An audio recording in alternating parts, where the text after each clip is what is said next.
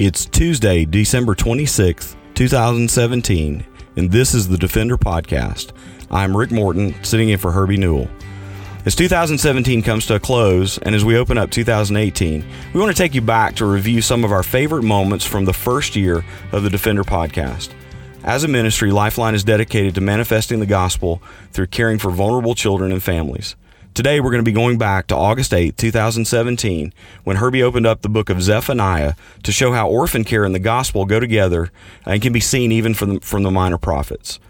Herbie will be back on Monday, January 8th, with an all new episode, but until then, we hope you enjoy this best of episode. Here's our host, Herbie Newell. I just want to take you through a passage that I have just come to truly dearly love. It's it's a passage that may be a little bit uh, more nondescript to some, uh, and it's found in Zephaniah uh, chapter 3. And so uh, I just, I want to lead us uh, through this in the next three days so that we don't miss that the reason that God commands his people to care for the least of these is because the chief aim of our care for orphans should be to proclaim the glory and gospel of Christ. And so I just want to make sure that as we talk about defending the fatherless, that we realize this is not a, a social gospel or social justice mission, but this is a gospel mission. This is to proclaim the glory and the gospel of Christ. And so I want us to, to see the gospel plainly set out by Zephaniah. I want us to see how the gospel cries out for meek followers who humble themselves, realize their own condition of sin, and trust no longer in themselves, but in the hope of the nations, Christ Jesus. I, I want us to see this today that, that because adoption and caring for orphans is a picture of the redemption we receive through the gospel. Uh, you see, sin is crushing and defeating. We've, we've been born into a life of sin, self gratification, self exaltation, and self idolatry. And to see the gospel is to realize that the rightful king of the world stooped down to become like us. He came to the humble town of Bethlehem on an ordinary and nondescript night in order to make a world marked by sin and death, a world that would be redeemed. Jesus, he, he comes as a baby, which, which may even seem insignificant, but being God, he could have come as a full grown man. He, he could have come in splendor and majesty. He could have come at Passover uh, or, or at a prescribed feast, but instead he comes very meekly. And through his ministry, he calls out for the meek.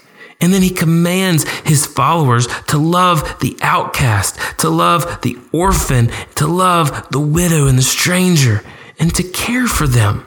And, and beloved, that's the ministry that we've been called to, to defend the fatherless, a ministry of manifesting the gospel to the stranger, the outcast, the alien, in, in hopes that a vision of seeing the gospel to all peoples, all tribes, all tongues, all languages, all nations would be realized. And so this leads us to the gospel as it's found in, in Zephaniah chapter 3. And so today I, I just want us to look at verses 1 through 8. And this is what Zephaniah, the minor prophet, says, starting in verse 1 of Zephaniah chapter 3.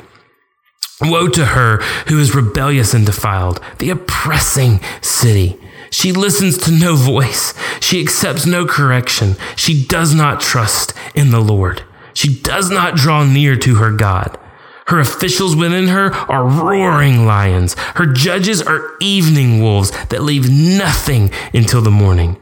Her prophets are fickle, treacherous men. Her priests, the religious, they profane what is holy. They do violence to the law.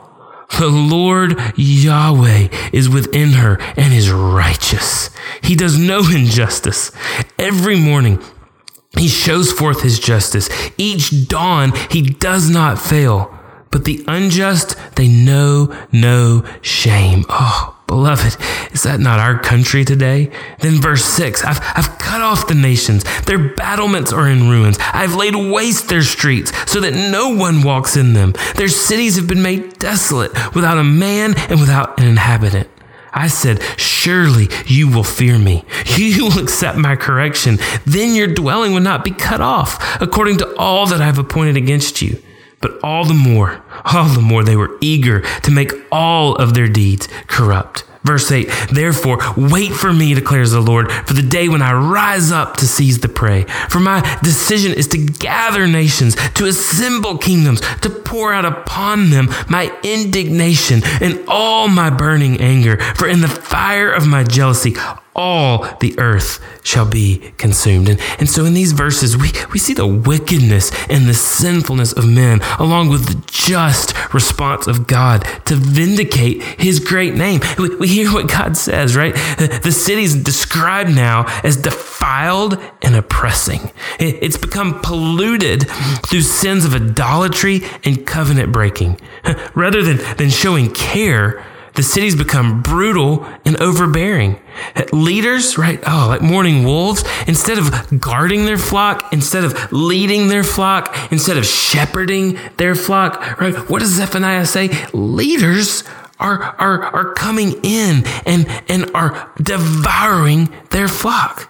Oh, what, what does that look like as we look around our country and our world as, as leaders are, are constantly led to corruption. We, we can no longer cr- trust the morality of our leaders. Our, our leaders are bent more for themselves and self gratification than for humbly serving those they're called to lead. But, but even this passage says it's not just the political leaders, it's not just the city leaders, but it's also the religious officials. They're also condemned. It, it, it, this includes the priest, right? Those who, who went to God for the people, as well as the prophets, those who were supposed to be God's mouthpiece for the people, right? Rather than being speakers of God's sure, pure truth and word, they were speaking their own fickle words and, and they were speaking their own language. They were, they were saying the things that would tickle their own ears. you look around at so many of our churches, and we have just devoured this concept of being a cultural Christian. Our, our beliefs, right, intersect us on Sundays, but they don't carry forth with us on Monday, Tuesday, Wednesday, Thursday, Friday, or Saturday.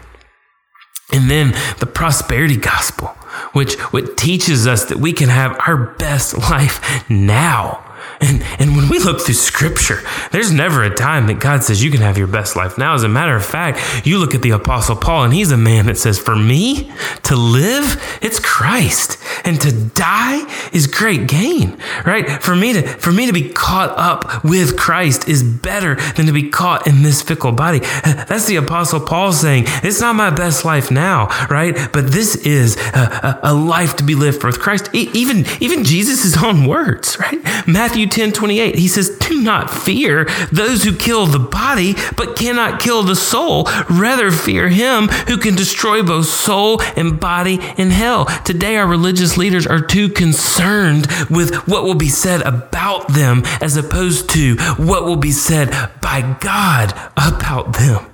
We're too concerned with what people will say as opposed to what God will say. And so this is what God says in this passage. He calls the city to fear. He calls the city to respectful awe at his power. His justice is going to avenge the, the pollution of sin. God will no longer be mocked. God will have his day. Verse 7 Surely you will fear me. I'm, I'm going to cut off your dwelling. God is calling the city to say, There will be retribution for the way that you have treated my holy name. In America, this could be for us. This, this message is for us. If we continue to deride the Lord, if we continue to shake our fingers in his face and mock him, he will judge us for our acts. And this, beloved, this is the stage that Zephaniah sets uh, for, for, for the scene on which Jesus would come. A world that, that is sickened by sin and its effects. A world longing and needing a savior.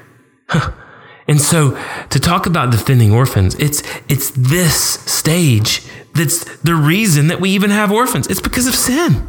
Right? It's it's sin that brings broken families. It's it's because of sin that we have outcast. It's our rebellious sin which ushered in a society where children would be neglected, abandoned, lost, killed. And, and even as we've looked in the last couple weeks at the news in the United Kingdom with a little boy, a little baby named Charlie Gard, whose life was not even considered worthy of medical procedures.